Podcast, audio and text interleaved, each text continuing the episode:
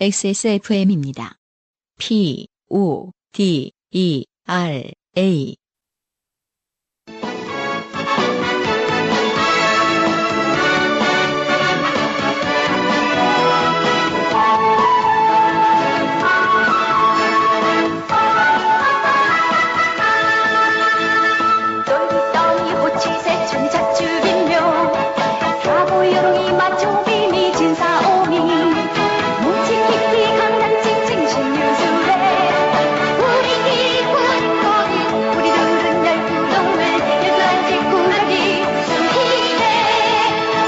엔카 직영몰과 함께하는 요즘은 팟캐스트 시대.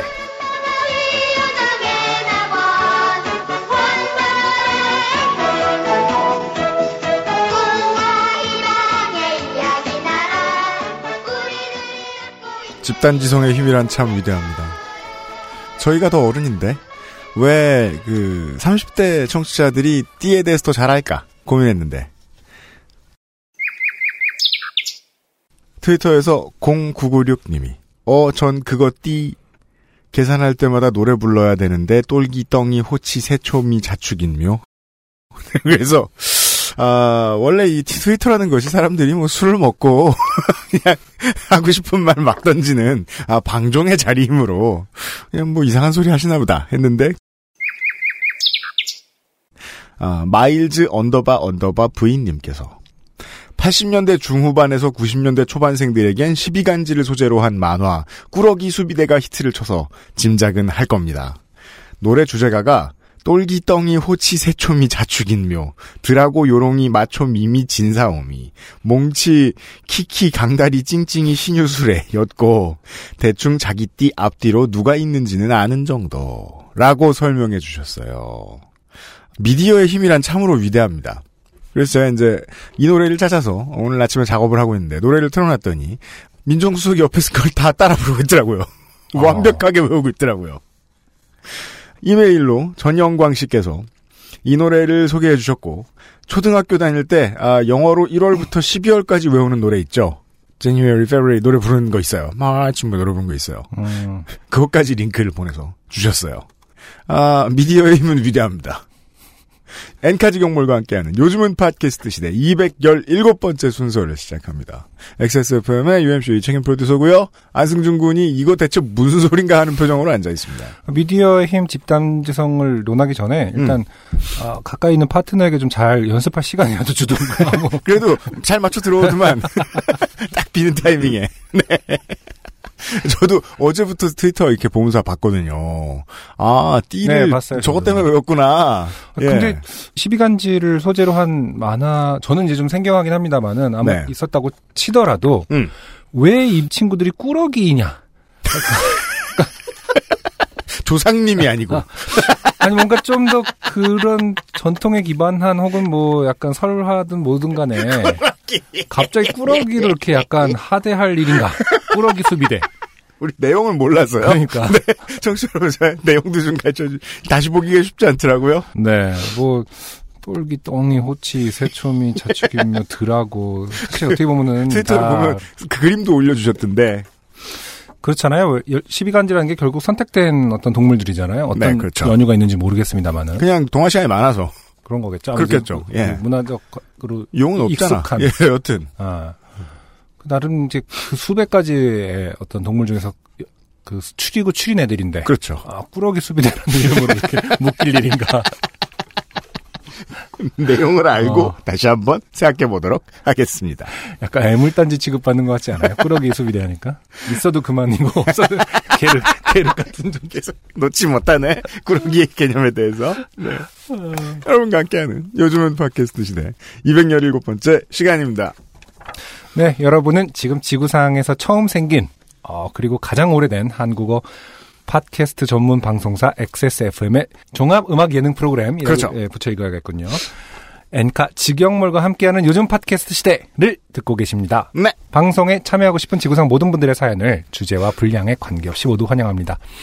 당신 혹은 주변 사람들의 진한 인생 경험 이야기를 적어서 요즘은 팟캐스트 시대 이메일 xsfm25골뱅이 gmail.com 조땜이 묻어나는 편지 담당자 앞으로 보내주세요. 사연이 소개되신 분들께는 매주 커피 아르케에서 아르케 더치커피, 주식회사 빅그린에서 body care 세트, 바이닐에서 플럭서스 아티스트의 CD를, 콕 집어 콕 김치에서 김치 맛보기 세트, SK 엔카 직영몰에서 자동차 care 키트를 선물로 보내드립니다. 요즘은 팟캐스트 시대는 걱정을 더는 방법 trust SK 엔카 직영몰 커피보다 편안한 아르케 더치커피 사람이 듣는 음악 사람이 만든 음악 모바일 음악 플랫폼 바이닐에서 도와주고 있습니다. XSFM입니다. SK 엔카 직영몰 평가사 송은석입니다. 중고차를 직접 보실 때 유심히 바라보는 눈빛만으로 딜러를 제압할 수는 없습니다. 차량의 코팅과 색상에 주목해 주세요. 코팅이 균일하지 않은 부분은 없는지, 범퍼의 색상만 약간 밝거나 어둡지는 않은지, 이미 공개된 문제라면 모를까, 숨기고 있던 거라면 고민이 늘어날 상황이겠지요. 엔카 직영몰을 만나보세요. 당신의 고민을 대신해 드립니다. 고민을 대신해드려요. Trust 엔카 직영몰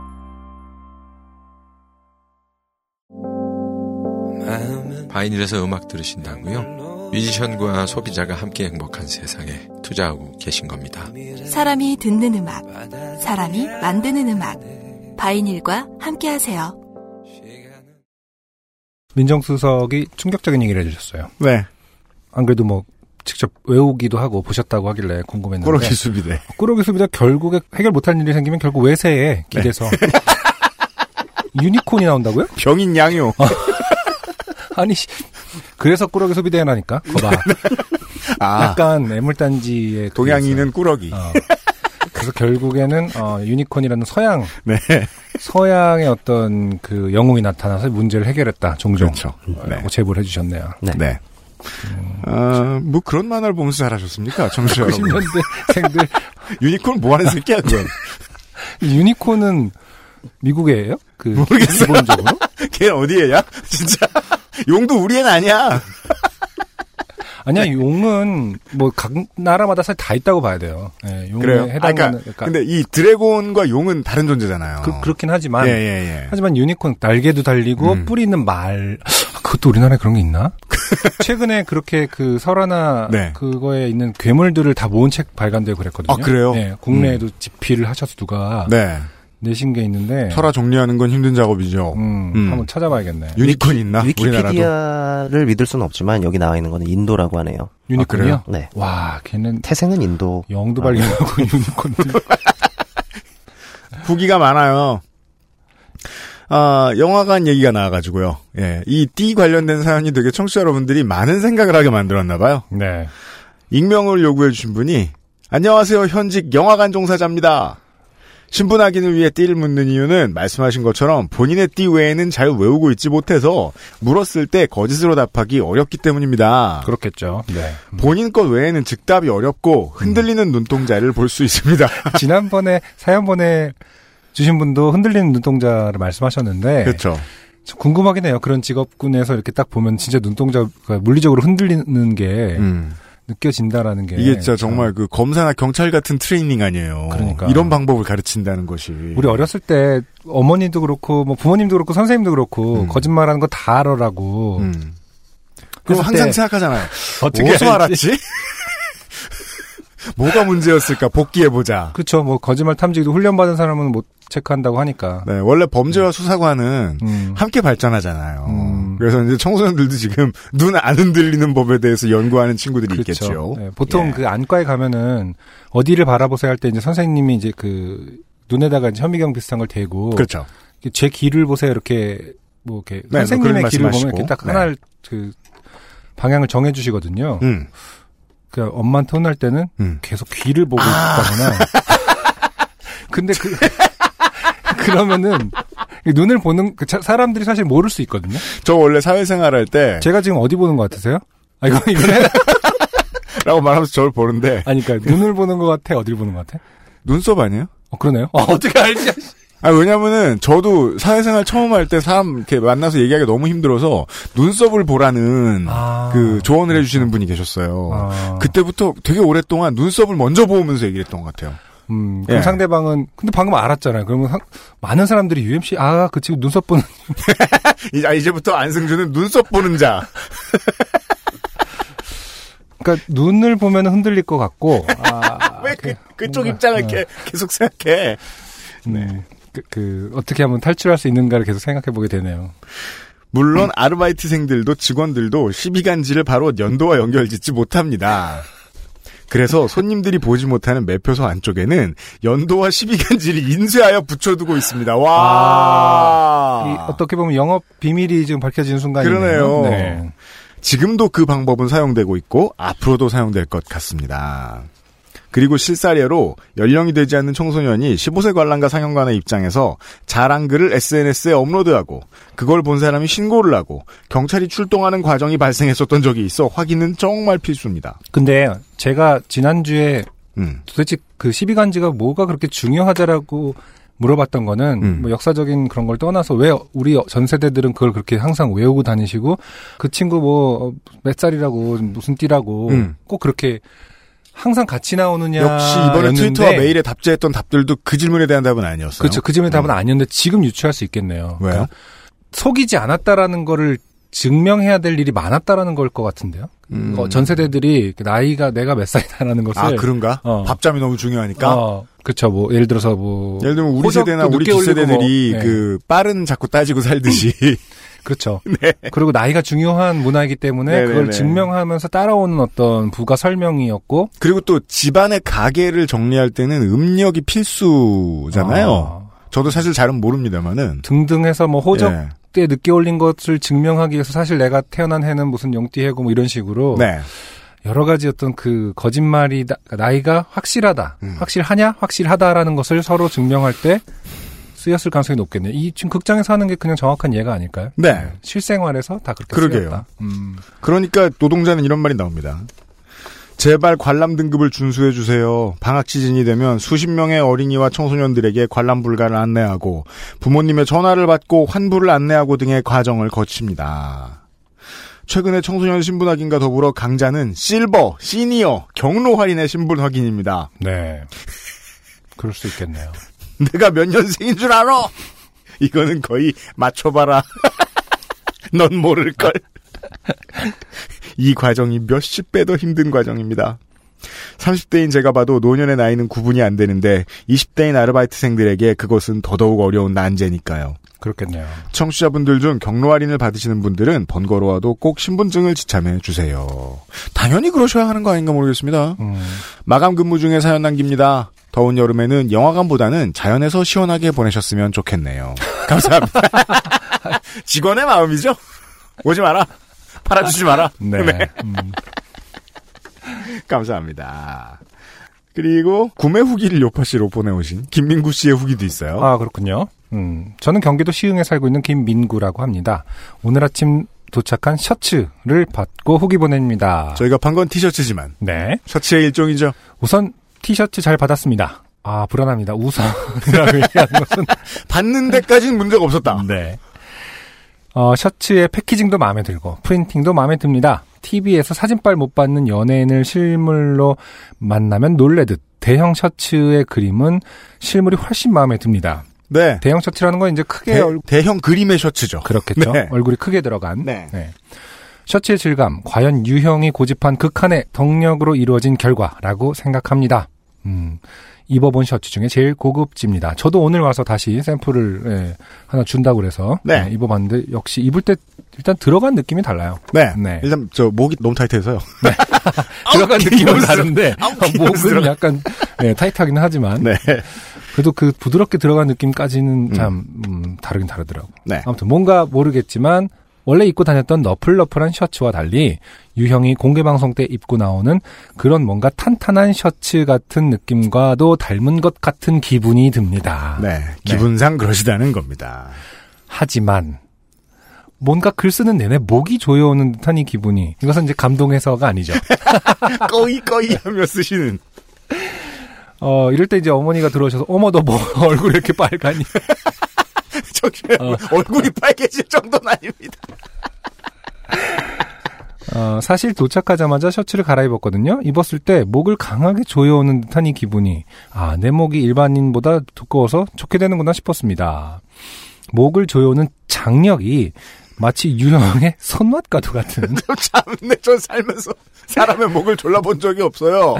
손맛과도 같은 기분이 들고 움직일 때마다 죄어움이 느껴집니다. 음. 이건 제목이 두꺼워서겠죠? 아니면 살이겠지요? 디귿디귿. 음. 디귿디귿을 그럼 어떻게 읽어요? 더- 덜덜이라고 읽어야겠죠? 그렇겠죠. XSFM 식구들 모두 더위 조심하셔요. 다음 공개방송 때 봬요. 네. 음. 김민구 씨 감사합니다. 많이 타이트하죠? 그러니까 이게 타이트하긴 한데 또 뭐 용도에 따라서는 좋을 수도 있고 네. 운동할 때는 사실은 음. 뭐 이렇게 딱 몸에 붙는 느낌이 훨씬 운동력을 좀 향상시켜주는 있고, 느낌이 근데 저는 않나요? 뭐, 제가 생각했던 모델은, 음, 어, 가만히 있고, 음. 한 옷을 계속 입는 사람이었거든요. 가만히 있고 한 옷을 계속 입는 사람은 덕후인가요? 뭔가요? 아니, 뭐, 그냥 뭐, 그런 직업들이 있지 않습니까? 네네. 혹은 직업이 없어도 그렇고요. 아. 예, 그런 걸 계속 생각했는데, 가만히 있고 한 옷을 계속 입은 사람은 목이 조여와야 된다라는 아니, 생각이 그 자주 입으면은, 그 결국은 여러 번 빨게 되고 이러니까, 아. 예, 예. 아. 아, 목밴드는 엄청 짱짱해야 되지 않겠는가라고 아. 생각했는데, 네. 네. 음. 아, 모르겠습니다. 여튼, 목이 너무 두껍다면, 다시 생각해 보시고요. 김민구 씨가 이제 다음 공개 방송 때 봬요라는 말씀을 하시길래 이상했습니다. 이분은 경기도 시흥에 사시는데, 네네. 부산에 연말에 어떻게 오시려고. 음, 그리하여 그 다음 분의 후기를 소개해드려야 되겠습니다. 음, 제목이 이래요. 광주 공개 방송에서 관종이 되고 싶었습니다. 음.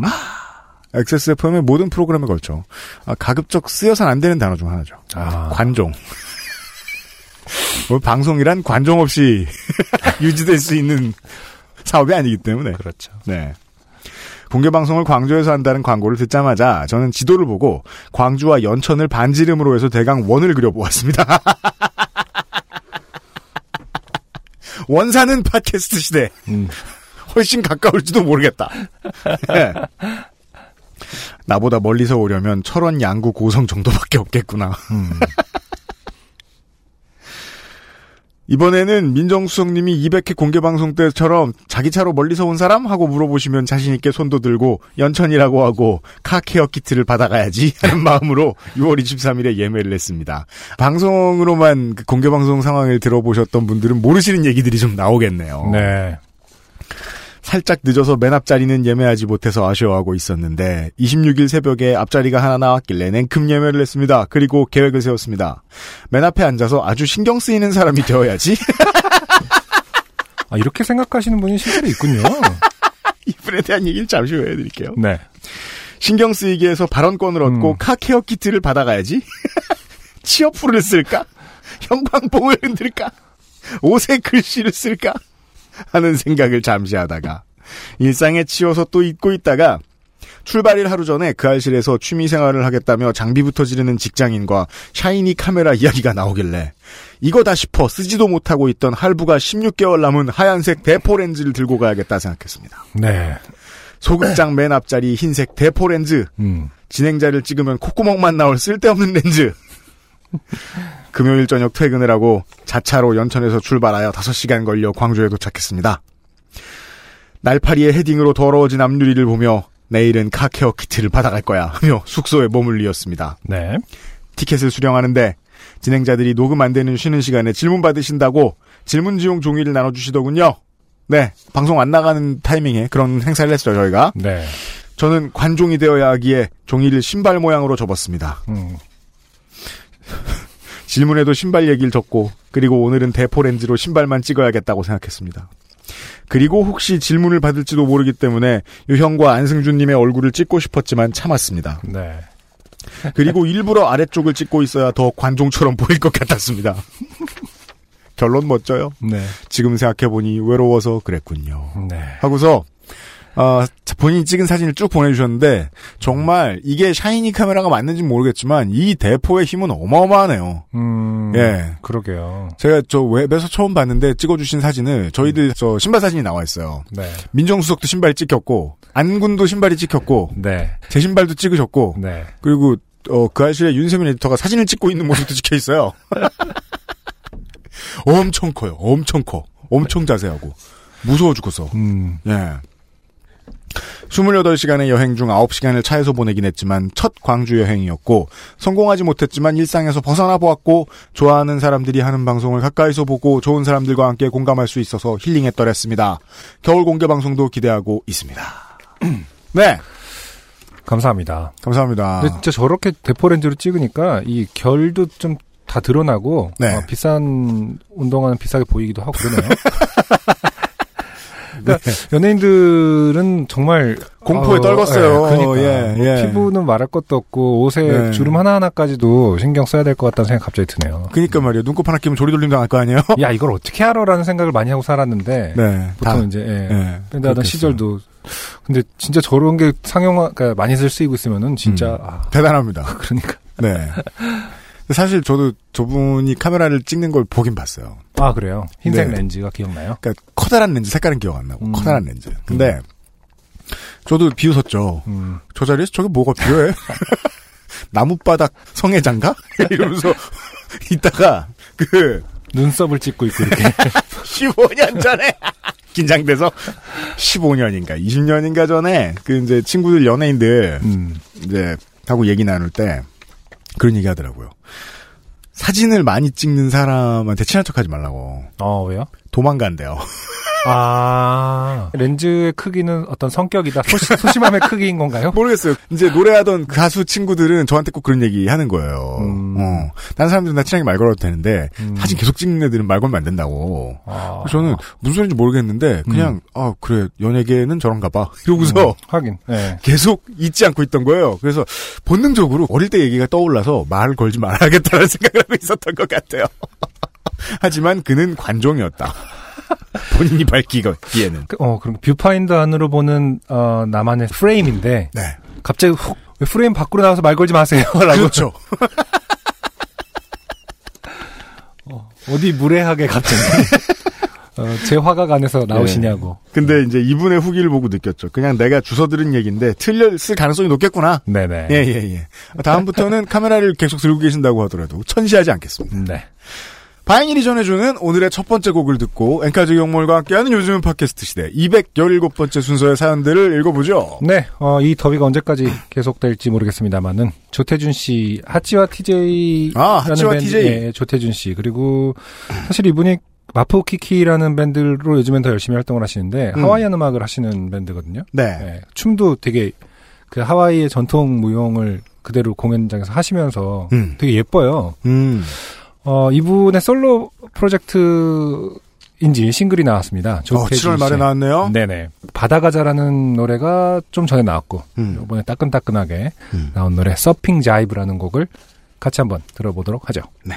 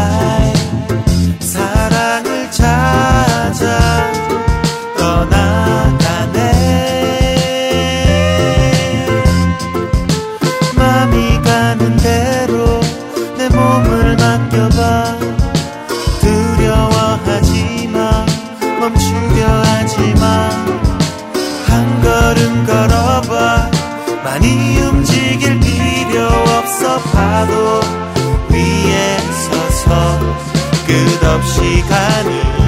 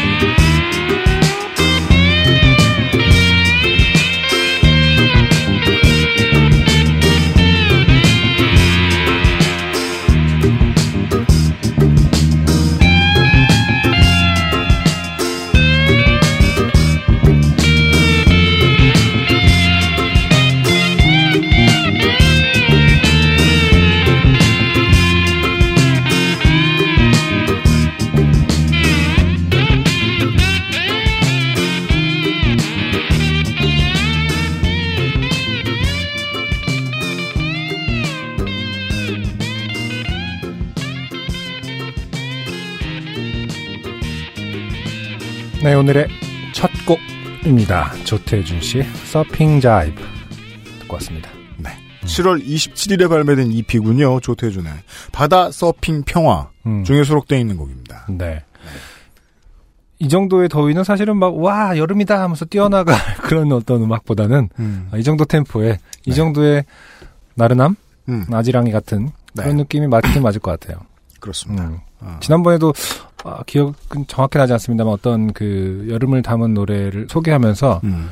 좋았던 게 이제 여름 바다를 바라보는 관점을 완전 좀 다르게 음. 우리가 좀 그런 관습이 있잖아요. 여름 바다는 막 열정이고 겨울 바다는 뭔가 관조고 뭐 이런데 여름 바다도 사실 관조적으로 바라볼 수 있긴 하거든요. 그럼요. 네. 네. 그런 관점을 담은 곡을 지난번에도 한번 소개한 적이 있는데 음. 이 곡도 뭔가 그냥 예. 특히나 사시사철 여름인 누워서. 땅에서 여름 건기 혹은 우기가 다인 땅에서 네. 음악을 만든다면 음. 이런 느긋한 스카가 나오겠죠. 음, 그렇죠. 예, 예, 예. 네. 하치와 TJ 시절부터 이 뮤지션의 음악을 이렇게 들어보면 참, 그, 한국에서는 통용 안 되는 감성. 네. 어디서 이렇게 쏙쏙 잘 뽑아다가, 그리고 찾아보면 되게 다작을 많이 하셨어요. 지금 타틀즈라는 그 비틀즈를 오마주한 밴드도 하고 계시고, 네. 음, 뭐랄까, 친구들이 많은 스타일. 그러게 말이에요. 예, 편이신 것 같아요. 그래서, 네. 어, 다작에다가, 아, 솔로 활동도 2012년부터 시작하셨다고 하니까, 음. 음, 직접 이렇게 한번 뵌 적이 있는데, 네. 기본적으로 되게 예쁜 분이라는 생각을 했어요. 네. 그래요? 네, 음. 음악도 예쁘게 하시고, 표정도 좋으시고, 네. 음, 쉬지 않고 작업을 하고 있네요. 네. 조태준의 신보가 다인일에 올라와 있습니다. 사연이 많아요. 네. 빨리 가겠습니다. 네네. 차 어쩌고 씨가 네. 보내주셨습니다. 차 어쩌고 보니. 차 땡땡 씨가 보내주셨습니다. 차 땡땡은 우리가 좀 인지하는 그 습관이라고 하는데 차 어쩌고는 뭔가. 아, 그죠. 이분 워낙에 그 여러 번 사연을 보내줬는데 아, 그래요? 이름을 늘 소개해드릴 수가 없어서. 네네. 네. 차 아무개 씨인데요. 안녕하세요. 안녕 유영 사랑합니다. 바로 얼마 전 일이 떠올라 바로 사연 써봅니다. 저는 타투이스트 일과 파트타임 아르바이트 일 이렇게 두 가지 일을 하고 있습니다. 네. 그렇다면 이제 tattoo는 그 아직은 student다 이렇게 볼 수도 있겠네요. 예, 자영업자는 아니시고, 네. 그러니까 사장님은 아니시고 음, 그렇다 보니 손님들이나 친구나 이래저래 사람을 워낙 셀 수 없이 만나게 되고 그렇죠.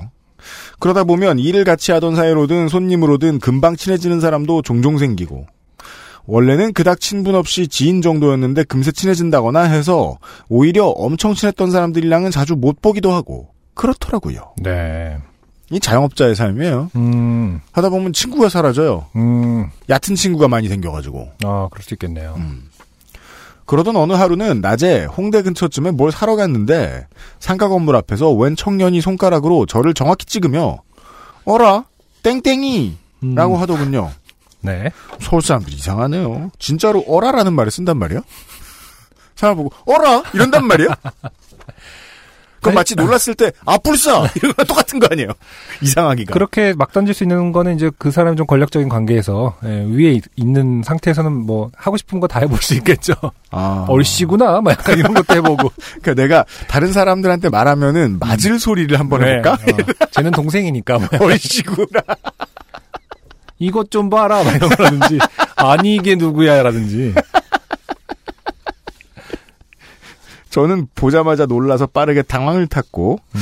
대체 누구야 이게 라는 생각을 하며 오 진짜 오랜만이다 그랬죠. 네. 그 청년은 야 얼마만이야 잘 지냈어?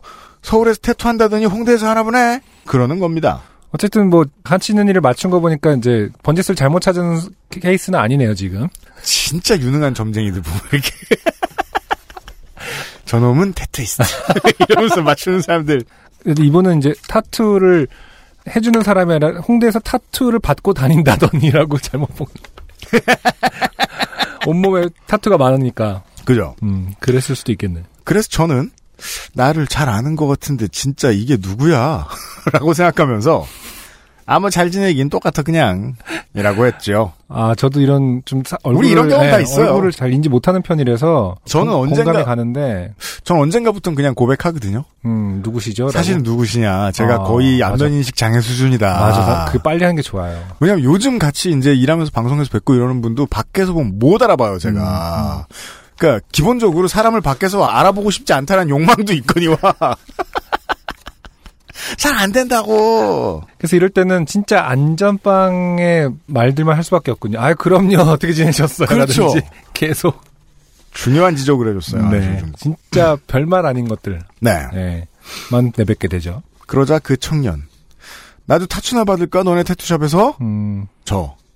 뭐 돈 가져오면 못할 것도 없지. 진짜 평소에 안 쓰는 말이죠. 돈 가져오면 못할 것도 없지만 뭐 현금을 말하는 건지 아니면 카드가 안 된다라는 건지 그런 류의 정보가 아니잖아요 지금. 요즘은 돈의 범위도 많이 바뀌고 있고요. 네. 그 청년. 언제 진짜 한번 놀러 가야겠다. 만나 술도 한번 먹고. 저. 아, 술 좋지. 진짜 안 하는 말이다, 이거. 술 좋지라는 말을 누가 해? 근데 돈 들고 온다 그랬으니 이런 말 했을 거 아니에요. 아, 돈 좋지.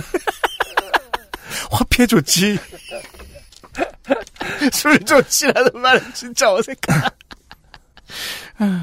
꼭 타투 아니더라도 언제 한번 놀러와, 여기서 가까워. 그 청년. 어. 그래, 그래. 근데, 있잖아, 땡땡아. 저. 어, 왜? 그 청년. 너 언제부터 나한테 반말했었니? 안승준 군이 지적해 준 거예요. 음, 음. 진짜 책 안 잡힐 뻔한 소리만 하잖아요. 네. 그걸 책 잡힐 건 그럼 하나밖에 안 남죠. 존대냐 아니냐. 그 순간 음. 그 거리의 모든 시공간이 멈추는 듯한 느낌이 명치에 꽂히며 순간 숨이 울컥하고 속이 철렁하면서 제 시선은 그 형과 아이 컨택을 한 상태로 굳은 채 꽉 채운 3초간 정적. 그리고 저는 그 이름 모를 형에게 말했습니다. 저 그러게요. 되게 짧은 시간이잖아요. 아주 신났겠어요. 이렇게 다이나믹할 수가 있나. 아 다행이에요. 그래도 그러게요라고 빨리 못할 것도 없지 뭐 말. 이렇게 또 평소에 안 하던 말 갑자기 해서. 아, 존대에 대해서. 어. 존대 좋지. 난 늘 존대 문화가 불만이었어. 이러면서. 돈 가져오면 못할 것도 없지.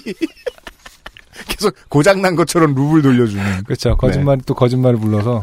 읽어주셔서 감사합니다. 엄청 더운데 XSFM 모든 여러분 건강 조심하세요. 차땡땡님, 음. 감사해요. 근데 이, 이 청년분, 그러니까 너 언제부터 나한테 반말했었니? 라고 하는 거는 장난의 어떤 뉘앙스겠죠? 이게 진짜 기분 나빠서. 그러니까 왜냐면 이 정도 되면은, 아, 얘가 나를 잘 착각했나 보다라고 생각할 수도 있을 텐데. 그렇다면 이 형으로 보이는 이 사람도 음. 확신이 7, 80%에 머물렀을 수도 있겠죠. 분명히 난 그를 안다. 아니야, 만약에 확신 못했으면은 언제부터 반말했냐고 물어보지 못하겠죠. 아, 그런가? 네. 음. 넌 너무 확실하기 때문에, 근데 왜 반말을 하니? 너? 이렇게 하는 거거든요. 음. 만약에 조금이라도 애매하면, 어, 그래, 가 해놓고 이제 나중에 해결을 할 텐데, 이거는 이제 계속 기분 나빴다거나. 아, 그렇죠. 그래서. 그래서 저는, 그래서, 처음에는 좀 얄밉고 야속하지만, 결국 마지막에 제일 이제 고마운 사람이, 어, 저 못 알아보시겠죠? 이렇게. 물어봐주는 사람이에요. 그냥 유머러스 아, 지금 못 알아보시는 것 같은데 저 누구예요? 라고 빨리 말해주면 얼마나 좋아. 그럼 좀 안아주고 싶죠? 네, 그렇습니다. 돈 좋아하세요? 술 좋아하셔요? 그럼 돈 좋죠? 받아, 받아주면 얼마나 고맙겠어요. 진짜 아끼는 동생 혹은 진짜 친한 동생이었다고 생각하는 사람 입장에서는 음. 돈 가져오면 못할 것도 없지라는 말 되게 기분 나쁘긴 할 것 같아요. 원래 존댓말을 하던 어, 동생인데 그럼 술 네. 좋지도 기분 나빠요, 솔직히. 이건 내가 싫다는 소린가? 넌 모르겠는데 술은 좋지. 이런. 다른 대사는 다 그냥 그런데 돈 가져오면 못할 것도 없지는 진짜 좀 짱인 것 같아요. 어. 스무 살 때는요. 아르바이트하고 대학 다니고 이런 거를 이제 하잖아요, 다. 음, 사회생활을 하면서도 뭐 딴 일을 하고 이러는데 그땐 참 편했어요. 음, 교복을 입고 있으면 말을 놓으면 되고 음, 애기와 어른을 구분하기 쉬웠어요. 네. 어른은 무조건 나보다 위인 거야. 그럼 나 어른 취급하면 됐어요. 음, 이게 25이 되고 서른이 되면서 이게 되게 힘들다는 생각이 든 거예요. 점점 구분이 안 가요. 네. 말다 하는데 알고 보니 나보다 어린 놈이고. 음. 뭐 이런 거 있잖아요, 왜. 맞아요. 특히나 대학교에는 28살짜리인데 50살처럼 생긴 놈들이 꼭 있잖아요. 네. 선배인 척을 하도 많이 해가지고. 그런 사람들 꾸벅꾸벅 하고 다니다가. 이제 지금쯤이 돼서 안 것 같아요. 제가 참 늦게 이런 걸 배웠다고 생각하는데. 그냥 말 높이면 되죠, 다. 음, 그럼 해결됩니다. 그렇죠. 모르겠으면 말 다 높이면 됩니다. 제가 최근에 좀 아팠었잖아요. 음. 그래서 그런 뭐 거를 SNS에 올린 적이 있어요. 좀 아픈 사진을. 음. 그때 정말 오랜만에 많이 걱정을 해주셨어요. 제가 음. 뭘 평소에 이제 얼굴 책에 이렇게 많이 뭘 올리진 않았었거든요. 그러니까요. 음. 너무 네. 고맙고 정말 막 그 하나하나 이렇게 누구 몰랐구나. 근데 아니, 모르는 사람은 없는데 네. 답글에 답글을 달아줘야 되잖아요. 수습할 수 있겠어요? 그 네. 반말했었는지 존대했었는지가 맞아요. 헷갈리는 분들이 몇 분 계신 거예요. 너무 오랜만에 보다 보니까 내가 이 친구하고 말을 놨었나? 그럴, 그럴 때 말이 진짜 짧아지더라. 어, 누구, 정말 thank you, 막 약간 고마워요도 아니고, 아, 영어로 해야 되겠구나. 결국 마지막에 영어가 된다? 그래갖고, 그리고 약간 뭐, 아, 진짜 꼭 봐야 할 텐데, 뭐 이렇게 끝난다던가. 어, 점점점, 아무튼 걱정해줘서 정말 thank you. 뭐 이렇게 애매하게. 근데 핵심은 네, 네. 그런 거죠. 그 상대방 쪽에서 이 사람 지금 기억이 안 나는구나. 나랑 말을 어떻게 했는지 알아볼 수 있었을 거라는 것 같은 아. 거죠. 지금 이 사연을 읽으니까 아, 다 느꼈겠구나 싶네요. 제가 업계 쪽 사람들이랑 어차피 친하지 않아서 그런지 모르겠는데 저보다 저 나이 많은 누나나 형들은 전 무조건 다 존대놓고 절대 안 낮춰요. 음, 음. 이게 나중을 위해서 편하거든요. 그렇죠. 근데 이제 문제는 동생들, 후배들이죠. 음, 그게 누구였더라? 그 다이나믹 듀오 멤버들이었나? 매드클라운 군이었나? 꽤나 많은 양반들이 저한테 그랬을 거예요. 음, 오빠 뭐 형 뭐 저한테 말 놓으셨잖아요 이렇게. 음, 음, 음, 제가 처음에는 좀 막 몸둘 바를 몰라 했어요. 음, 미안해 했어요. 음, 그랬다가 요즘은 당당해요. 음. 그랬을 리가 없다고. 전 그런 사람이 아닙니다. 술 좋죠. 아, 진짜 사이코패스 같겠다. 되게 친한 척 말로 했다고, 아, 형 말로 하셨잖아요. 그래서 이렇게 분위기 다시 풀려고 했는데, 그럴 리가 없습니다. 저는 이래버리면, 저를 미친 쟤 때문에 뭐야. 저는 그랬을 리가 없다고 생각하거든요. 그, 아, 앞으로 이렇게 답해줘야 돼. 어. 돈 가져오면 못할 것도 없지요. 말을 놔드리겠습니다. 사람 기억 못하는 장르 사연이었습니다. XSFM입니다. 아르케더치 커피를 더 맛있게 즐기는 방법. 부드러운 바닐라 아이스크림 위에 아르케 더치 커피를 얹어주세요. 바닐라의 향긋함과 더치 커피의 풍미가 어우러진 아르케 더치 아포가토. 가장 빠른, 가장 깊은 아르케 더치 커피. 유땡현 씨는요, 네네. 어, 두 개의 사연으로 잘 알려진 분이죠. 우리에게 친숙한 분이죠. 네. 그 한참 공부하면서 공부반 놀며 반 이렇게 사시다가 네. 어, 친척 집에서 피부가 너무 좋다라는 맞아요. 말을 뚝뚝 들으셨던 그리고 잠옷바람으로 가로수길을 밤새 돌아다니신 음, 그두 개의 사연을 조합해봤더니, 어, 그런 말 들을만 하다라고 그렇습니다. 저희가 결론을 내렸었죠. 그렇습니다. 유땡현 씨가 사연을 오랜만에 보내왔어요. 안녕하세요. 피부가 좋지만 밤새 잠옷바람으로 가로수길을 돌아다녀서 부끄러운 유땡현입니다. 오랜만이에요. 저는 아버지와 그다지 친밀하지 않습니다. 그럴 것 같아요. 네, 오늘의 시작. 아버지와 친하지 않은 썰. 아버지에 대해 아는 것도 많지 않습니다. 아버지가 아닐 수도 있어요. 아버지도 저에 대해 별로 아는 것이 없으실 겁니다. 이게 늙다 보면 제일 재밌는 거죠. 부모님이 나에 대해 하나도 모른다? 아버지 본인이 신비주의를 택하신 건지, 아버지가 비가정적인 삶을 살아오셔서인지 모르겠습니다. 일단 후자는 분명하죠. 음. 왜 대학을 두 번 다니셨는지, 어이? 앞니는 왜 다 가짜이신 건지, 왜 집에 잘 안 들어오셨었는지 아직도 저는 이유를 알지 못합니다. 끝까지 모르면 유땡현 씨는 어머니랑도 안 친하신 걸 수도 있네. 음, 그제 형제들이나 누구였죠? 뭐 네, 혹은. 큰어머니셨나요? 피부 좋다고 놀리셔. 그분하고 제일 친한 거 아닌가? 큰 외숙모였나? 어, 그래도 자라오면서 시간이 흐르다 보니 아버지에 대해 아는 것들이 하나씩 늘어가고 있습니다. 음. 집에 들어올 때 과일을 자주 사오셨던 게 본인이 과일을 너무 좋아해서 그랬던 것이란 사실. 옛날 엄마 아빠 보면요. 음, 엄마는 가족에게 필요한 걸 사오는데 아빠는 지가 좋아하는 거 사. 통닭. 막. 집에 가서 또 먹어야지. 막. 맥주를 먹다가 더 마시고 싶은데 집에 가서 그냥 먹으면 좀 혼날 것 같으니까. 사장님이 통닭이다. 쿠폰을 쿠폰을 두 개 줬는데 꼭 오늘 하나 더 모으고 싶어서. 네. 얘들아 통닭이다 하고 이제 사랑받는 속에서 맥주를 더 드시고 싶어서 그렇죠. 네, 사오셨을 수도 있죠. 음, 갓 구운 빵을 자주 사오셨던 건 밤새 노시고 새벽에 귀가하곤 했기 때문에 빵집이 빵을 구울 때와 타이밍이 맞아서였다는 사실 등입니다.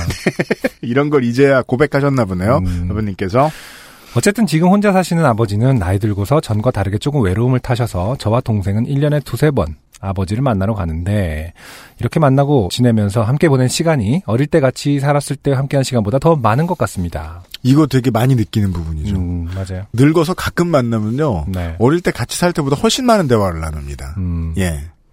몇 달 전 또 동생과 함께 아버지를 만나러 갔습니다. 아버지가 자신의 환갑 기념으로 연금보험을 일시불로 땡겨받아 어, 사신 차를 다 같이 타고 친척을 만나러 갔습니다. 부모는 이럴 때가 와요. 음, 예. 그리고 이제 보험 끝날 때 돼가면은 음. 그 슬슬 특히 연금보험 음, 땡겨서 뭔가 나에게 큰 선물을 주고 싶다는 생각들을 하시는 것 같아요. 어, 그럴 수 있죠. 네. 그래도 차인 게 다행입니다. 음, 막 2미터짜리 건담 이런 거 어떡해요. 집에 갔더니 그냥 입고 막. 늠름하게. 2,400만 원. 음, 가끔 네. 들어가 계시고 막 이렇게. 2미터면 못 들어가고 실물이면 가능하겠죠.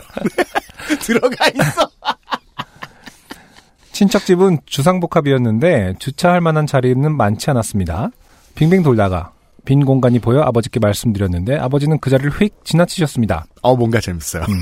그리고는 뭔가 재밌어요. 좀 더 돌다가 다른 자리에 차를 대려고 운전대를 이리저리 휘휘 하셨습니다. 네. 남동생이 아빠 아까 저쪽에 더 좋은 자리 있었는데요? 하니 아버지는 잠시 말이 없으시다가 이렇게 말씀하셨습니다. 후진을 못 얻게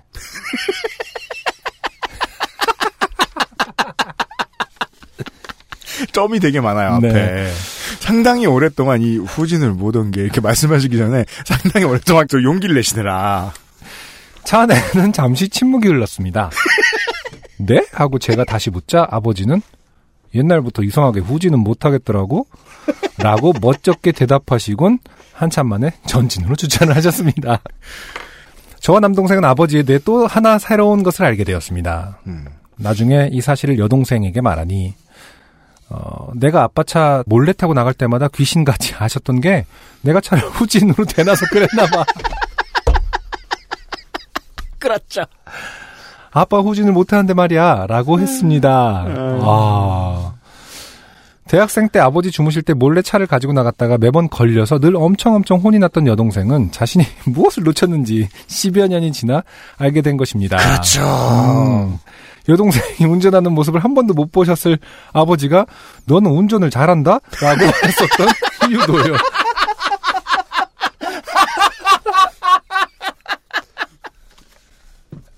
어떻게 배웠디야? 여간 힘든 것이 아니던데.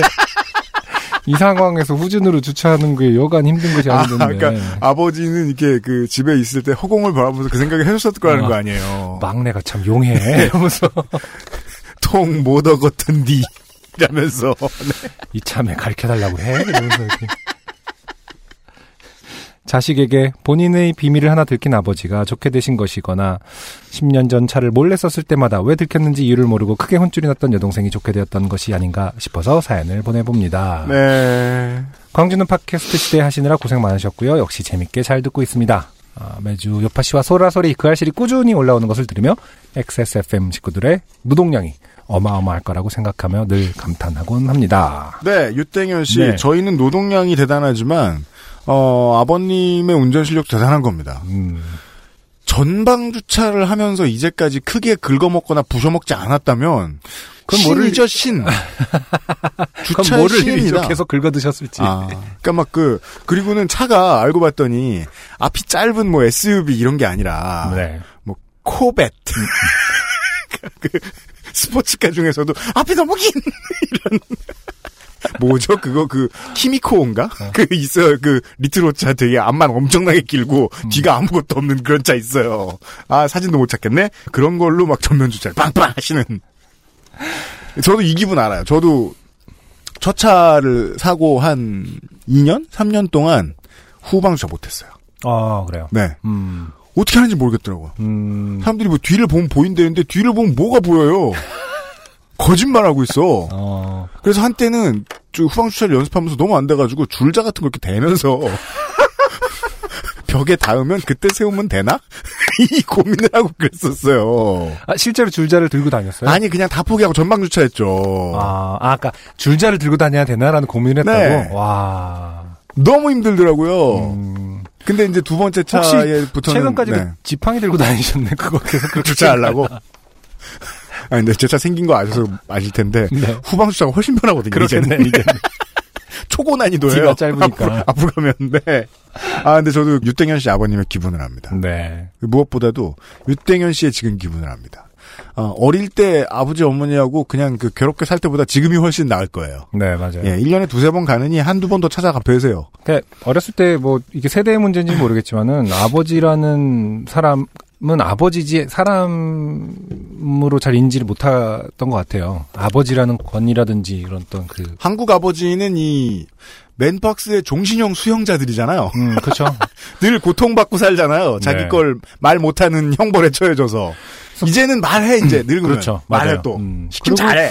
저도 예전에 어 대학생 때였던 것 같긴 한데 집에 기타를 이제 친구 걸 빌려서 음. 뭐 이제 배우려고 하고 이럴 때였는데 아버지가 저희 아버지 이제 무뚝뚝하시고 또 이제 뭐 예술적이나 이런 감성 쪽에는 별로 이제 친하지 않은 분이시거든요. 음. 쉽게 말해서 되게 이성적인 그 가치를 좀 중요시하는 분인데 음. 들어오셔서 여행 기타냐? 뭐 이렇게. 음. 그래서 이제 아 뭐 친구 걸 빌려왔어요. 그랬더니 음. 딱 기타를 잡고 디리링 띵띵띵 몇 번을 뭐몇 개 코드를 짚으시고 나가신 거예요. 아 근데 왜 굳이 스웩을 거기서. 네. 그러니까 아차 안 되지 마 약간 이러면서 당신의 감성을 다시 한번 자제하셨나? 아무튼 근데 저는 그때 되게 충격을 받았어요. 네네네. 그러니까 아버지가 기타를 치실 수 있다라는 거가 일단 놀랐고요. 음, 네. 그 잡는 모습에서 되게 그걸 도통 몰랐구나. 어 아예 네. 몰랐죠. 네. 저는 아버지랑 친한 편이에요. 친한 음. 편이었음에도 불구하고 이렇게 멀거나 이런 관계도 아니었고 아버지를 좀 네, 살갑게 대하는 편이었음에도 불구하고 몰랐거든요. 맞아요. 어, 엄마도 이런 걸 좋아할 수 있구나. 엄마도 음. 자기만의 테이스트가 있을 수 있구나. 뭐 이런 거를 사실 되게 모르죠, 알고. 이놈의 자식들이. 그, 이 유땡현 씨의 사연이 되게 많은 걸 말해주는 것 같아요. 음. 그, 우리 집 부모님이 평생 후방 주차를 못 해봤다. 음, 라는 사실을 이제 알았다. 그렇죠. 후진, 연금보험 땡길 때가 돼서야 알았다. 후진을 못 한 게 이게 진짜 사실은 큰 고백인 것 같아요. 그럼요. 어, 정- 네. 후진에 대한 고백이 아니라 음. 아, 아빠도 못하는 게 있고 이게 좀 항상 그, 그- 그 옛날부터 이상하게 음. 설명도 못 하시잖아요. 그냥 이상하게 후진을 못 하겠더라고. 그렇죠. 예, 음. 엄청난 고백인 것 같아요. 네. 예. 그 사실은 소시적인 이제 비보이셨는데, 음. 어, 춤을 추다가 앞니를 잃으셨을 수 있어요. 유땡현 씨 감사합니다. 바이닐의 전화는 오늘의 두 번째 곡을 듣고 돌아오죠.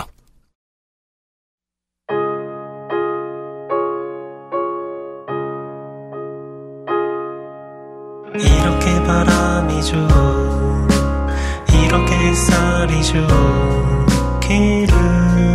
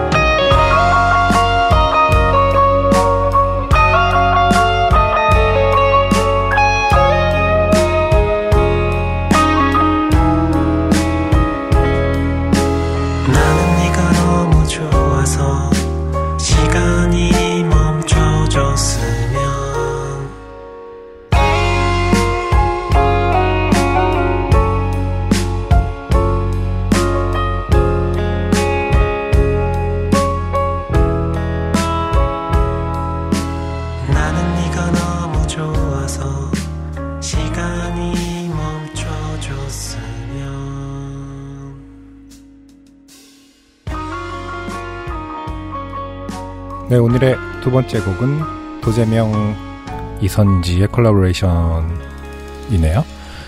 도재명 이선지의 혼잣말을 듣고 왔습니다. 음, 재즈 피아니스트라고 하시네요, 이선지 씨는. 네. 네.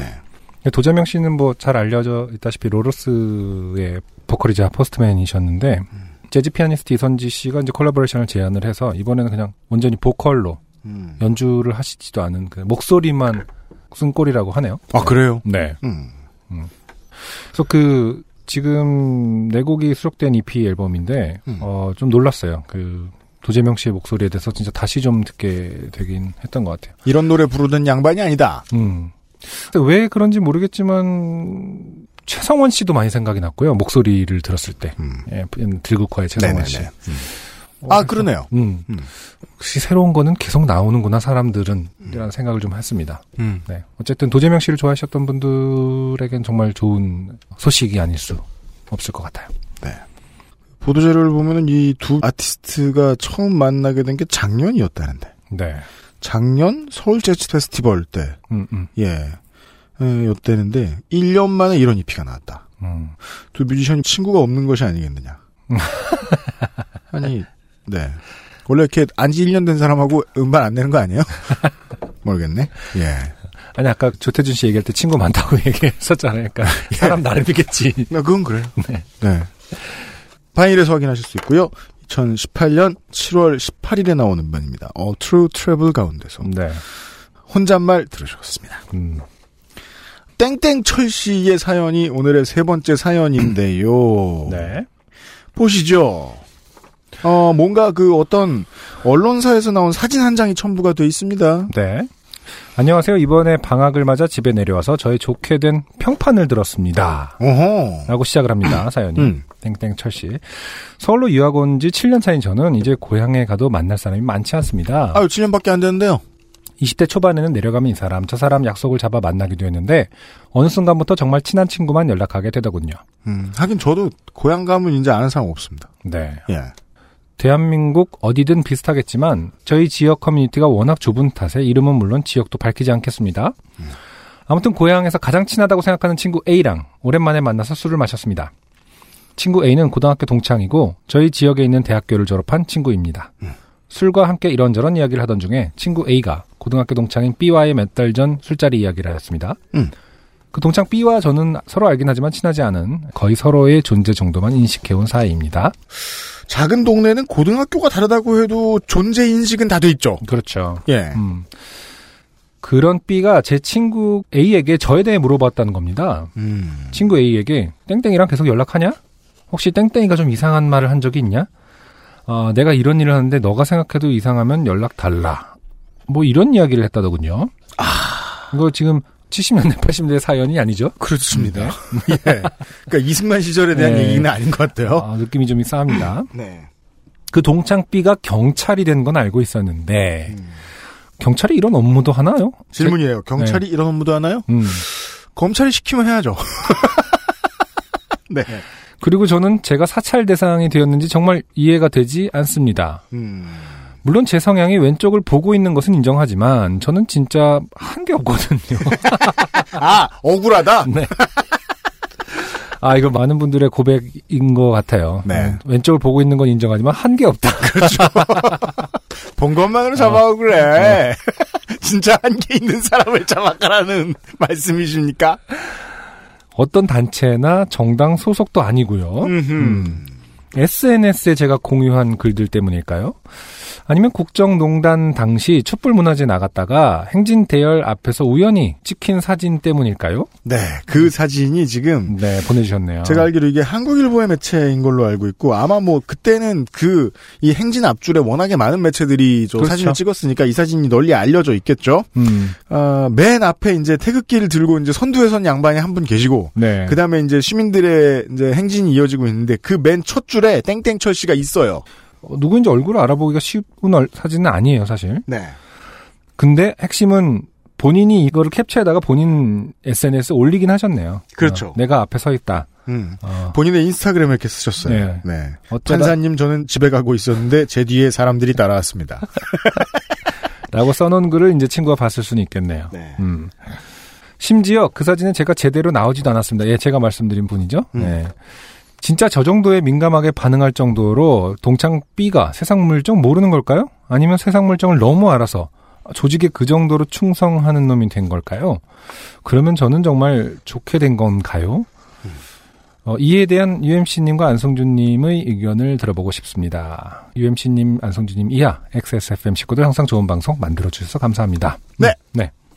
저희도 사찰할까봐 의견을 내기 좀 그렇고요. 그리고 그 안승준 군, 요맨 앞에 이분이 아니에요. 음. 그 뒤에 보면은 아, 그래요? 베이지색 아. 바지를 치노 팬츠라고 하신 게 그거군요. 아저씨가 한 명 있어요. 아, 태극기를 드신 분이 아니구나. 네, 저, 저 양반이 자기라고 지금 땡땡 출신 주장하시는 것 같아요. 아, 그러네요. 치노 팬, 그러네. 앞에 분은 이제 청바지를 입고 계시니까. 네네네. 그러네요. 음. 그이 정도면 우두머리 같진 않네요. 그니까요. 네. 아, 다음 사연 읽도록 하죠. 그냥 일반 시민은 많이 놀라죠.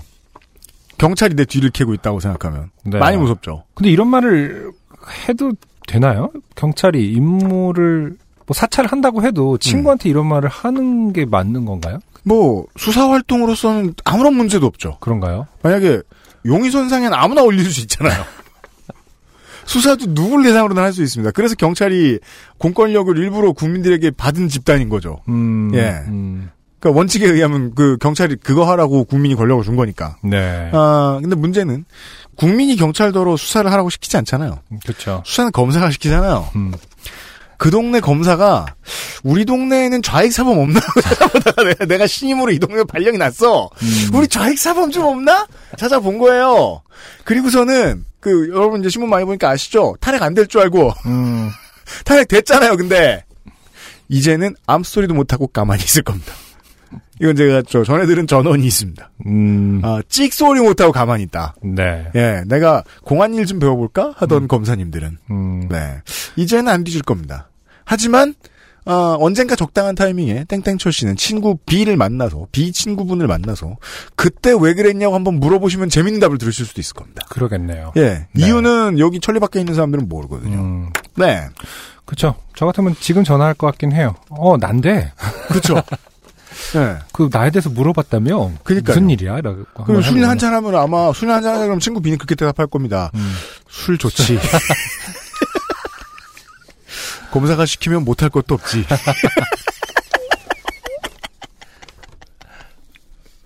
아주 당황해서 그렇게 말할지도 모르겠습니다. 광고를 듣고 와서 오늘의 마지막 사연 들어보시죠. XSFM입니다. 이승열입니다. 지금 듣고 계신 곡은 노래 원입니다. 앨범을 공들여 만드는 시간만큼요, 제작비 또한 늘어납니다. 그리고 이 모든 걸 감당하면서 음악 활동을 유지할 수 있는 뮤지션은 안타깝게도 많지 않습니다. 대한민국에서 뮤지션으로 살아간다는 건 어쩌면 자신의 꿈을 위해 포기해야 할 것들이 많다는 의미이기도 합니다. 바이닐에 로그인하세요. 뮤지션의 수익을 줄이며 만드는 묶음 상품이 없는 바이닐. 국내 대형 음원 업체들은 결코 따라올 수 없는 최고 74% 아티스트 수익 분배율. 바이닐에서 음악 들으신다고요? 뮤지션과 소비자가 함께 행복한 세상에 투자하고 계신 겁니다. 사람이 듣는 음악, 사람이 만드는 음악. 바이닐과 함께하세요.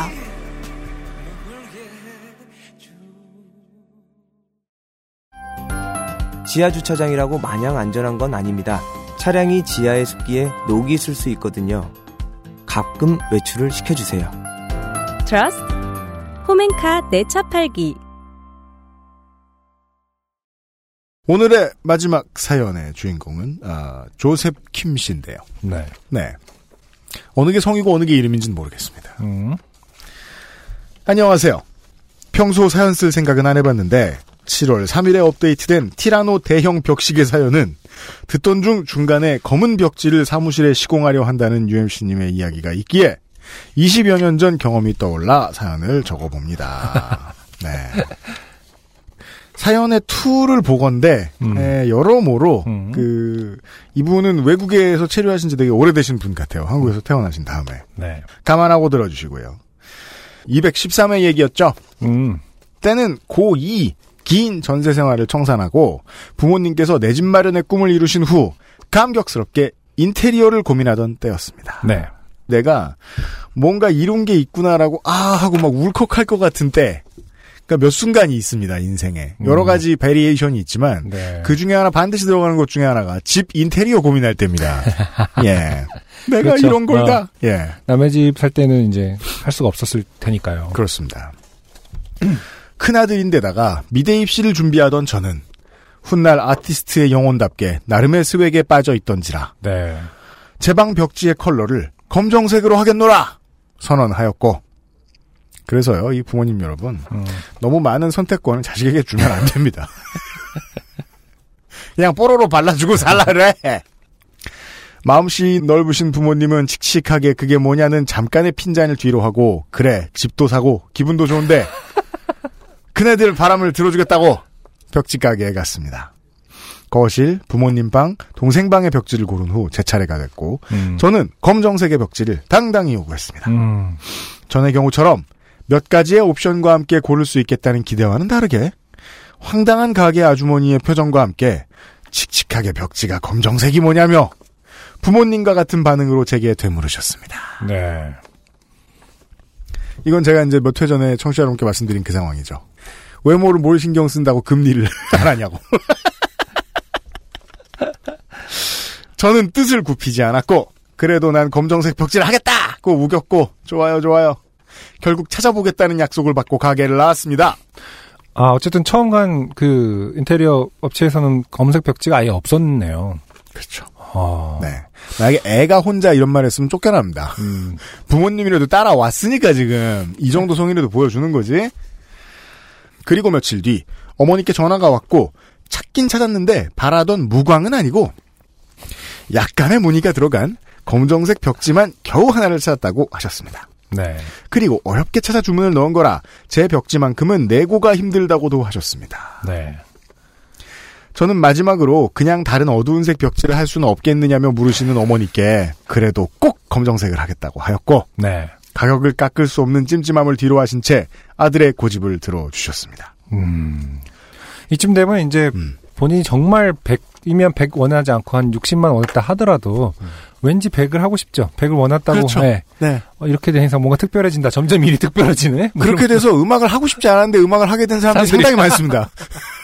지가 음악을 진정으로 원하는 줄 착각하고 음. 그냥 엄마 아빠가 하지 말라 그런 것에 지나지 않는데 여튼 아, 벽지론.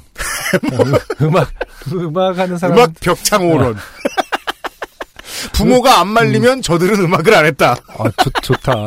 음악은 검은색 벽지 같은 거죠. 그거 되게 뮤지션 같은 답이다. 어, 음, 그 현학적이야. 벽지가 아름답다 이기 전에 아무도 안 한다는 생각에 어, 엄마가 뭐라 하니까. 골라보고 싶었던 거죠. 이러면서. 하지만 가게 아주머니도 전화로 겨우 찾은 한 가지 검은색 벽지라 시공 전까지 샘플을 보여주기에 시간이 너무 걸려 실물을 확인하지 못한 채로 그대로 시공을 진행하게 됐습니다. 네. 일주일 뒤 여느 때와 같이 학교를 마치고 집에 돌아온 저는 약간은 탐탁치 못한 어머니의 표정과 함께 집안의 벽지가 시공되어 있고 네 방의 벽지 역시 시공이 잘 됐다고 음. 가서 봐 음. 보라고 하셨습니다. 저는 한달음에 뛰어갔고 방문을 열자 제 그 나이 때의 감성을 채워줄 만한 아름다운 칠흑 같은 검정색의 제 방을 확인할 수 있었습니다. 아 이거 얼마나 기쁜지 알겠습니다. 근데 어, 상상이 검은색의 벽지. 아, 약간 암실 그 사진을 그 현상하고 인화해야 될 것 같은. 근데 암- 이런 데 암실 같은 느낌. 제일 웃긴 건요. 음. 바닥이랑 음. 그 샤시 시공은 네. 다른 방향 똑같이 한단 말입니다. 비용이 비용이니까. 그쵸. 그래서 황토색 바닥, 나무색 샤시에 검은 배경. 어, 그 자세히 보면 막 장미 있고, 그왜 흑장미. 포토샵을 처음 써본 사람이 이 스포이트 모양은 뭘 쓰는 거지? 잘못 눌렀을 때 같은. 오호 이런 느낌이죠. 아, 뜬 검은색 벽지, 가정집의 검은색 벽지는 정말 특이하긴 한 것 같아요. 네. 정말 특이한 음악이에요. 네. 특이한 음악이에요. 반신반의 하시던 어머니의 표정은 그래도 아들이 이렇게나 좋아하는 걸 보시더니 잘 됐네 라는 약간의 찝찝함이 가시진 않았으나 만족에 가까운 표정을 하시고는 남은 저녁 준비를 하시러 부엌으로 가셨습니다. 저는 바로 보진 못했지만 지금 생각해 보면 아마도 지하 술집에 시공되는 정도의 목적으로 제작되지 않았나 하는 음. 생각은 들지만 그래도 그때는 그렇죠. 역시 누군가는 나처럼 쿨한 검은색 벽지를 원하는구나 하는 생각에 혼자가 아니다 싶어 그날 저녁 그 어느 때보다 어둡게 잠을 청할 수 있었습니다. 어둡게 잠을. 평화로웠다는 뜻이죠. 네. 문제는 몇 달 뒤 봄이 지나 여름이 왔고 무더위에 창문을 열고 자던 저녁에 일어났습니다. 한밤중에 귓가에 왱왱 하는 불청객 모기 소리가 들렸고 평소 잠기가 밝고 모기를 누구보다 싫어하던 저는 재빨리 일어나 불을 켜고 모기를 찾았습니다. 어, 결론이 간단해서 좋아요. 네. 벽지는 까맸고 모기는 보이지 않았습니다.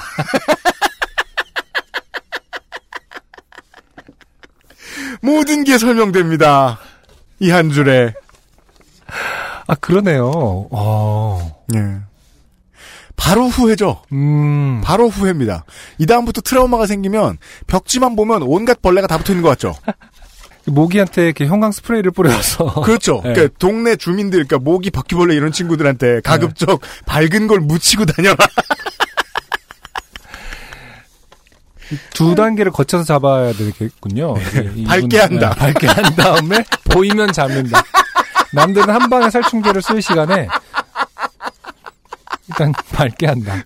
다른 벽지에 평소 같았으면 한밤중 바로 불을 켜고 찾으면 머리 근처에 벽에 모기가 아닌 척하고 숨죽으며 앉아있다가 제 강한 손바닥 한 방에 바스라졌겠지만 검은 벽지에 복잡한 유광 무늬가 있던 벽에서는 도저히 한밤중에 형광등만으로는 찾을 수가 없었습니다. 네. 모기도 신기해하죠. 음. 생각보다 안전해. 이러면서 잠깐의 당황함을 뒤로 하고 이대로는 잘 수 없기에 집에 있는 손전 등으로 벽에 붙어 최대한 실루엣이나 그림자라도 찾아보려 했지만 그 실루엣 뒤도 둘러쳐져 있는 벽지이기에 찾는 것은 불가능했습니다. 그리고 도심지 아파트라 평소에 많은 벌레가 없었고 땡땡킬라 등 화학무기도 없었기에 그 밤은 정말 고통스럽게 찾을 수 없는 한 마리의 모기 소리와 씨름하며 잠을 설쳤습니다. 네. 다음 날 바로 살충제를 구입했지만 가끔 있을지도 모르는 모기 때문에 항상 그 요상 향긋한 냄새를 맡으며 자야 하고 혼자만 매번 그 카트리지를 쓰는 저에게 그러게 검은 벽지는 왜 가지고 라는 핀잔을 들으며 여름을 보내야 했습니다. 그래도 나중에 몇 년이 지나 집을 팔고 다른 곳으로 이사 갈 때 집이 바로 나가지 않아서 고생하시던 어머니께 어느 아주머니와 아들이 집을 보러 오곤 이 집 아들이 제 방 검은 벽지를 보고는 격하게 반하여 결국 거래가 성사되어 효도 아닌 효도로 훈훈히 마무리가 되었습니다. 물론 어머니는 벌레가 전혀 보이지 않는다는 다소 마이너한 문제는 굳이 언급하지 않으셨습니다. 우리 동네 벌레는 다 아들 방에 있어요. 아, 근데, 이- 그, 어떤, 나이대에 좋아하는 색깔로 봐야 되는 건가? 이게 뭔가 다크한 어떤 음악적 성향하고 비슷한 건지. 근데 저라도 네. 되게 좋아했을 거예요. 아. 뛸 듯이 기뻐했을 것 같아요. 벽에 흰색 라카사가 낙서도 하고 아 다시 낚았다. 사연을 쓰면서 옛날 일도 떠올리며 다시 혼자 웃음 깊게 해주셔서 감사합니다. 네컴에서 작성 음. 조셉 킴 씨였어요. 그러면 UMC님은 어쨌든 검은색 벽지, 이 사무실 인테리어. 네, 새로 하시게 되면은 아직도 생각이 있으신 건가요? 저는 검은색은 이제 포기했어요. 아. 네, 모기가 우리도 모기 알아볼까봐? 아 근데 또 우리 사무실에 독특한 점이 있어요. 뭐죠? 벌레가 거의 없습니다. 워낙 높아서 그런가? 그 강바람도 네. 워낙 심하고요. 네네. 그래서 가끔 그리고 유일하게 자주 보이는 벌레가 무당벌레입니다. 아, 오, 검은색 위에 있으면 강렬하겠네요. 그럼요.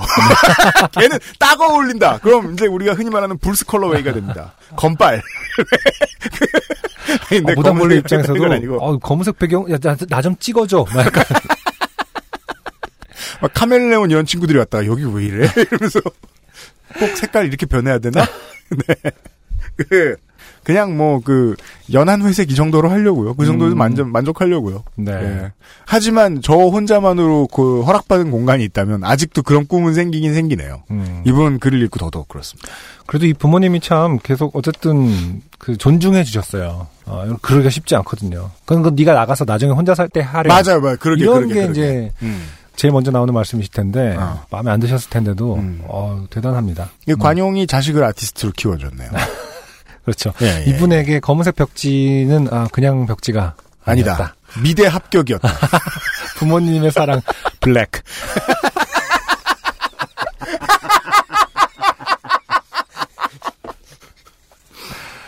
아, 이런 거 너무 테드 강연에서 하기 좋은 거 아닙니까? 아, 세바시 어. 이런 데서 세상을 바꾸는 색깔은 블랙이었다고. 음. 조셉 김 씨의 사연이 오늘의 마지막 사연이었어요. XSFM입니다. 풍부한 감칠맛과 긴 여운, 콜롬비아 스프리모를 더 맛있게 즐기는 방법. 가장 빠른, 가장 깊은 아르케 더치 커피. 근데 또 한국에 나- 저도 기억나는데 사실은 벽지 뭐 이렇게 할 때 자식의 교육이 보통 어떤 한 가정의 중심인 경우가 많잖아요. 음. 그러니까 뭐 창의력을 키워주는 색깔. 뭐 이런 그런 제안들이 참 많았던 걸로 기억이 지금은 해요. 더 심하겠죠 네. 그렇다면 색깔이라는 게 이제 어떤 환경을 조성해 준다라고 보니까. 맞습니다. 그 환경을 조성해 주는 게 부모의 몫이라고 생각해 버리니까 아, 네, 결, 그렇죠. 결정권을 박탈하죠. 본인이 아, 어떻게 느끼는가가 가장 조- 중요한 환경인데. 음, 근데 그거보다 제가 느끼기에는 부모의 입장에서는 책임져야 되는 부분도 좀 있는 것 같아요. 음, 이거를 하면은 분명히 후회할 거고 바꾸고 싶어 할 텐데 음, 그걸 그게 책임져야 이제, 되는 건 이제 네, 부모니까. 그게 책임이 아니라 이제 결국 간섭인 거죠. 결국. 음, 그죠. 근데 책임이라고 말- 맞아요. 책임이라고 느낄 텐데 사실은 네, 부모님이 지금- 승질나긴 하죠. 음, 모기를 부모님이 책임져 줄 필요는 없거든요. 음, 예, 모기 잡는 일을. 음. 그렇죠. 여튼간에 지금은 어쨌든 뭐, 만약에 예. 그 책임감 때문에 김 조세킴으로 하- 김, 김 조셉으로 하여금 네. 블랙을 선택하지 못하겠다면 지금의 그 조세킴이 아니었을 것이다. 음, 아, 그렇죠. 김 조셉. 그렇죠. 네. 아, 근데 답장은 되게 불행하게 살고 계시다고 답장, 답장 오는 거 아니야? 이보다 불행할 수 없다고. 그때 부모님은 왜. 나를 한국에서 추방당했습니다. 가고 싶어도 갈 수 없지요. 그 사연이 많이 쌓여 있어가지고요. 바쁘게 소개를 해드렸고요. 후기도 많았고 어, 특히나 마치 엑세스몰의 이 스폰서 여러분들을 걱정해주시는 소비자들이 많아요. 음, 음, 진상 많이 만날까봐 되게 잘해주는 사람들이 많아요. 음. 그분들에게 매우 고마운 이유는 뭐냐? 실제로 진상이 많기 때문이죠. 사람이 장사를 하다 보면. 사연도 말이에요. 도저히 방송으로는 읽을 수 없는. 예를 들면 김지은 씨가 말이에요. 어떤 회식 때 와인을 많이 마시고 음. 더 더럽게 표현 치즈도 많이 먹고 아, 식도를 이제 반대쪽으로 어, 음. 많은 걸 내놓고 음, 예 그리고 골로 가셨다가 네, 일어났다. 음, 근데 토한 냄새가 내놓은 냄새가 일주일간 나더라. 어, 근데 나는 샤워도 되게 많이 하고 음, 입은 옷하고 신발은 버렸고 음, 양치질 막 하루 열번더 했다. 근데 냄새가 계속 나더라. 아, 봤더니 손목시계 버클 밑을 봤더니 뭐가 어. 끼어있다. 이걸 사연이라고. 저를 다 읽게 하셨다. 아, 그래서 저는 근데 가능하네요, 진짜. 예. 얘기는 워낙에 신박하니까. 그러네요, 가능하- 제가 아, 좀- 원래 이거 소개를 해야 말 해야 되나 말아야 되나 이렇게 애매한 사연을 열 번 더 읽어요. 음, 그러니까 김지은 씨는 저에게 그런 고통을 주신 거죠 지금. 네, 네. 아, 이런 주요 탈락자들을 소개해드리면서 네. 210줄에 요즘은 팟캐스트 시대를 마치도록 하겠어요.